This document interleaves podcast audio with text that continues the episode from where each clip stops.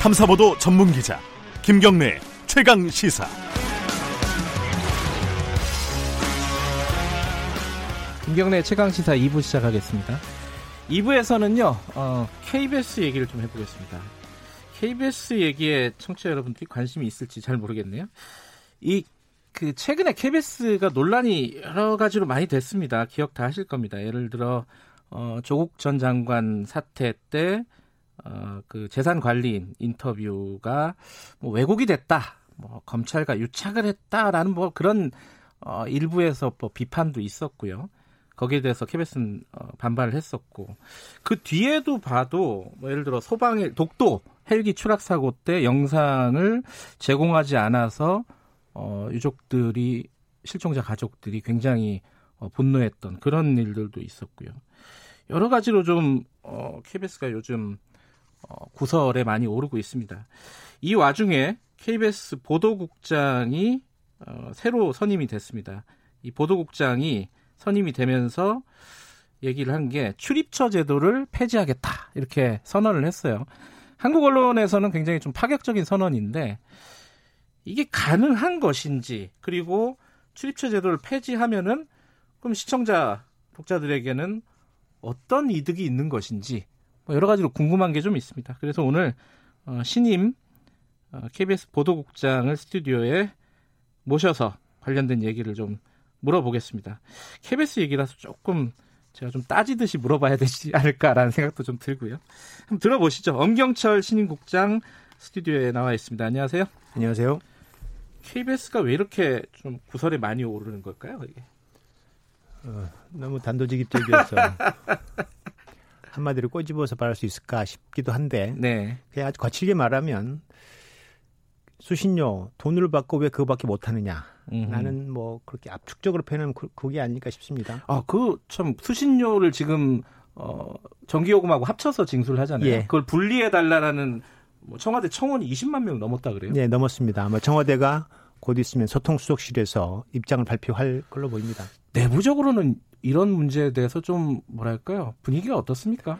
어, 상당한 충격으로 받아들이는 거죠. 음. 과거에도 수신료 분리징수 이야기가 많이 있었지만 어떤 정치적인 어, 이유가 깔려 있는 주장으로 보통 이제 그 분류가 되어 있었는데 지금의 청와대 그 청원은 조금 결이 다른 그냥 국민들이 스스, 스스로 발제를 했고 숫자가 늘어서 20만 명을 넘었다는 것. 시 충격적인 거죠. 예. 뭐 요즘 일은 제가 아까 어, 소개하면서 몇 가지를 말씀을 드렸는데 요즘 일이 아니더라도 예.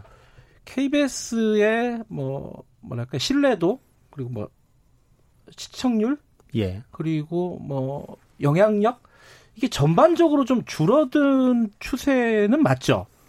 맞습니다. 그러니까 이제 뭐 여러 가지 측면으로 볼 수 있는데 왜 그렇게 서서히 영향력이나 신뢰도가 줄어들었느냐. 네. 그냥 KBS만의 원인으로 보면 네. 과거 뭐 그러니까 반대로 뒤집어서 그러니까 JTBC 뉴스가 아, 신뢰도로 과거 1위를 차지했던 그 과정을 약간 보면 이를테면 박근혜 정부 시절에 세월호 참사 당시에 약자와 고통받는 사람들에 대한 끊임없는 태도를 견지해서 그게 줬던 시청자에 대한 약간 뚜렷한 이미지 음. 그리고 최순실 국정농단 사건 당시에 어찌됐건 어, 굉장히 이 큰 불의의 반대편에서 어떤 정의로운 취재를 했다는 느낌 태블릿 PC 특, 특종 음흠. 이게 한국 사회 변화를 촉발했던 그 과정에서 KBS는 뭐 했느냐 음. 물어보면 아시잖아요. 뭐 뭐였죠?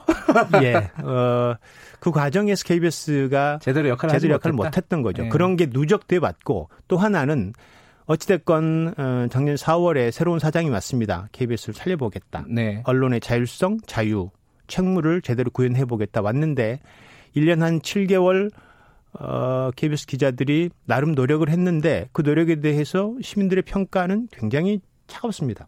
별로 음. 느낌이 없는 거죠. 음. 그럼 그건 또 뭐냐? 이를테면 잘 해보겠다고 하고, 네. 어, 그런데도 불구하고 제대로 반응이 없, 없었던 건 아마 KBS 뉴스의 문법이라든가 과거의 관행이라든가 이런 게 재점검을 어, 근본부터 해야 되지 않느냐라는 어떤 질문을 시민들이 던지고 있다 이런 느낌도 있습니다. 네.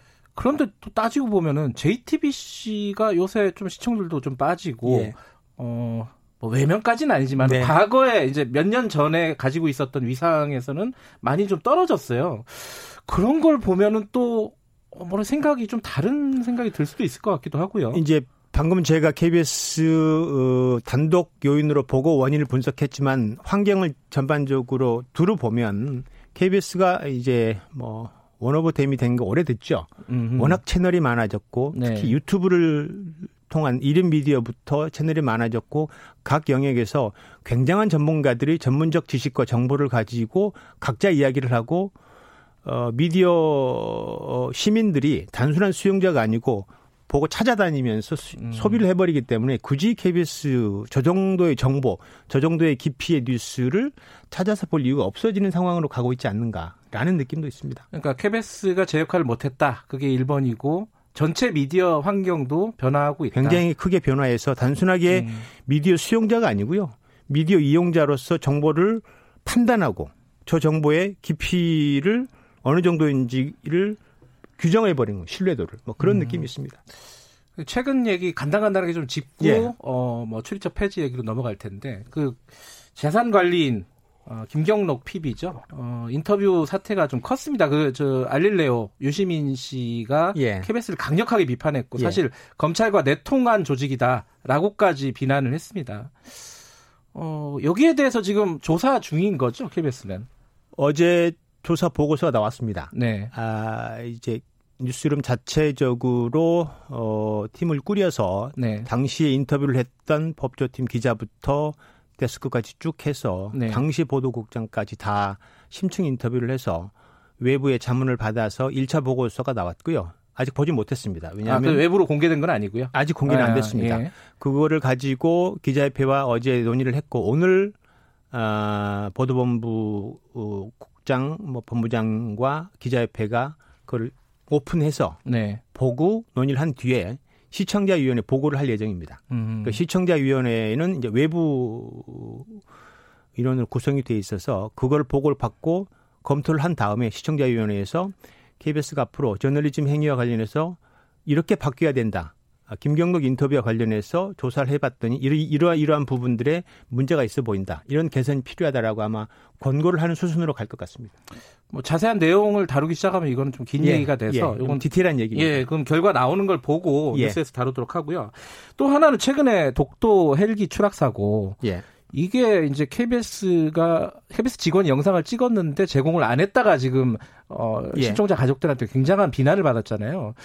이게 사실은 그냥 어떤 해프닝이 아니라 본질적으로 좀 언론의 관행 이런 거와 연결이 돼 있다 이런 비판도 있어요.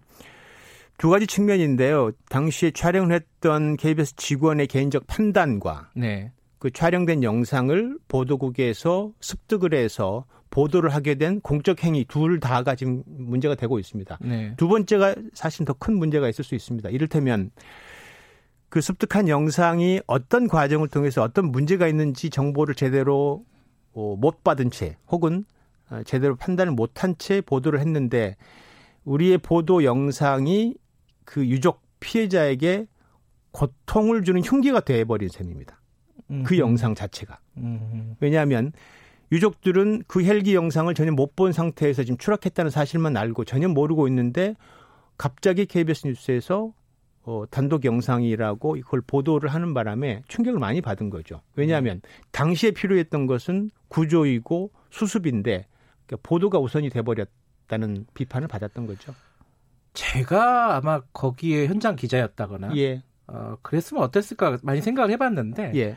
그렇게 했을 것 같아요. 단독 보도를 했을 것 같아요. 근데 이제 더 이상 그게 우리 사회에서 통용되지 않는다는 거잖아요. 맞습니다. 더 이상 통용되지 않는다는 거죠. 특히 이제 그건 거의 재난에 가까운 사고이고 공적 행위를 하다가 피해를 본 분들이어서 좀 더 감수성이 좀 높아야 되는 거고 음. 그분뿐만 아니고 실제로 보도를 하는 과정에서 그런 감수성이 높아야 되는데 우리가 과거의 관행 혹은 보도 중심주의, KBS 중심주의가 너무 강한 것 아니냐 뭐 이런 느낌으로 가장 같습니다. 뭐 그런 차원에서겠죠. 그 보도국장으로 선임이 되면서 어, 출입처 폐지를 걸었습니다. 이게 이제 뭐 언론에서는 굉장히 파격적인 실험이라고 많이 보도가 됐는데 이게 어떤 취지인지 좀 간단하게 설명을 해주세요. 지금 어, KBS 뉴스뿐만 아니고 대한민국 언론의 뉴스에 글쎄 몇 퍼센트 정도가 출입처에 의존할지 계량화는 하지 못했지만 네. 뭐한 7, 80% 정도는 되지 않을까요? 뉴스에. 예. 그럼 공급하는 건 결국 다 이제 공공기관이거나 어떤 기관 단체이거든요. 뭐 물론 중요한 공적 정보이긴 합니다. 그런데 네. 대부분 아시겠지만 탐사 보도를 하셔서 모든 소스는 오염될 수 있습니다. 네. 그걸 이제 제대로 검증하고 뒤집어보고 따져보고 이런 행위보다는 뭐 그걸 이렇게 전달 국민의 알 권리라는 이름으로 전달하는 측면이 강하다 보니까 네. 그래서 출처 제대로 인해서 뉴스가 너무 똑같다. 어떤 뉴스를 보든지 똑같죠 사실 뭐 예. 대동소이예요 한두 예. 개 빼고는 예. 예. 그런데 우리는 수신료를 받으면서 똑같은 뉴스를 제공하면 니네 왜 왜 돈 받니 이런 이제 질문을 음. 받을 수 있다라는 측면도 있었고요 뭐 여러 가지 측면이 있, 있는데 어찌 됐건 이 출입처 제도라는 게 뉴스가 되는 것도 슬픈 일인 것 같습니다 아 그래요 아 근데 이게 사실은 그 조국 전 장관 사태 예. 그 김경록 PB의 인터뷰 그뭐 검찰과의 뭐 유착 뭐 해가 뭐 이런 어떤 출처에서 예. 유착 이런 거에 대한 어떤 반작용 어, 어떤 대안으로 내놓은 거 아니냐 이렇게 해석하는 수가 많을 거 아니겠습니까? 뭐 연관되어 있습니다. 예. 그러니까 따지고 보면 조국 전 장관은 이제 장관 후보자였고 또 워낙 그 정치적으로 여러 가지 가능성이 점쳐지는 인물이어서 네. 언론의 관심이 높은 건 당연한데 일개 장관의 검증이라는 이름으로 그렇게 많은 보도를 할 이유가 있었을까? 음흠. 보도의 양적인 어떤 균형 측면에서 과하다는 비판을 굉장히 많이 받아왔습니다. 그러니까 대선 후보도 아니었고 당시에 네. 이를테면 네. 어, 그 원인 중에 하나는 결국 출입처제도에 있지 않나. 음흠. 출입처 검찰 기자실에 몇 명인지 아십니까 혹시? KBS가요? 아니 말고요. 검찰 기자실에 지금 상주하는 거의 적을 걸어놓고 한 100, 100명은 넘겠죠? 200명 아, 그래요? 있습니다. 음, 예, 그렇게 들은 많네요. 굉장히 네. 많습니다. 음흠. 그러면 어, 각각의 기자들이 쓰기 시작하면 하루에 얼마나 많이 쏟아지겠습니까? 그러니까 양측 균형의 문제가 좀 있, 는것 같고요. 네. 하긴 출입처에 나가면은 예를 들어 뭐 A라는 언론사가 뭘 하나 쓰면은 안 쓸 수가 없거든요. 네. 근데 이제 현실적으로 KBS가 출입처를 폐지한다. 아니 전체 전체 언론이 다 출입처 중심으로 돌아가고 있는데 이게 가능한 거예요? 그 이 제가 운영 계획을 이제 예. 임, 투표 임명 동의제 투표 과정에서 밝혔는데 제 운영 계획을 역시 여타 언론이 어, 과거의 관행을 썼습니다. 전제가 분명히 달려 있는데 결론만 나와 있습니다. 전제가 뭐예요? 필요한 영역과 역할을 제외하고 출입처 폐지였었습니다. 음. 근데 앞에 전제는 다 빠져 있고 출입처 폐지 폐지만 남아 있더라고요.